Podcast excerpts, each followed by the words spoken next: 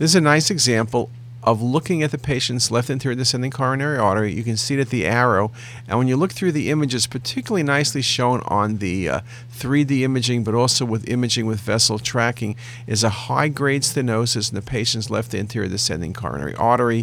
CT angiography has a 99% negative predictive value, also a very high positive predictive value. A case like this, the patient will go to angiography and a stent will be placed.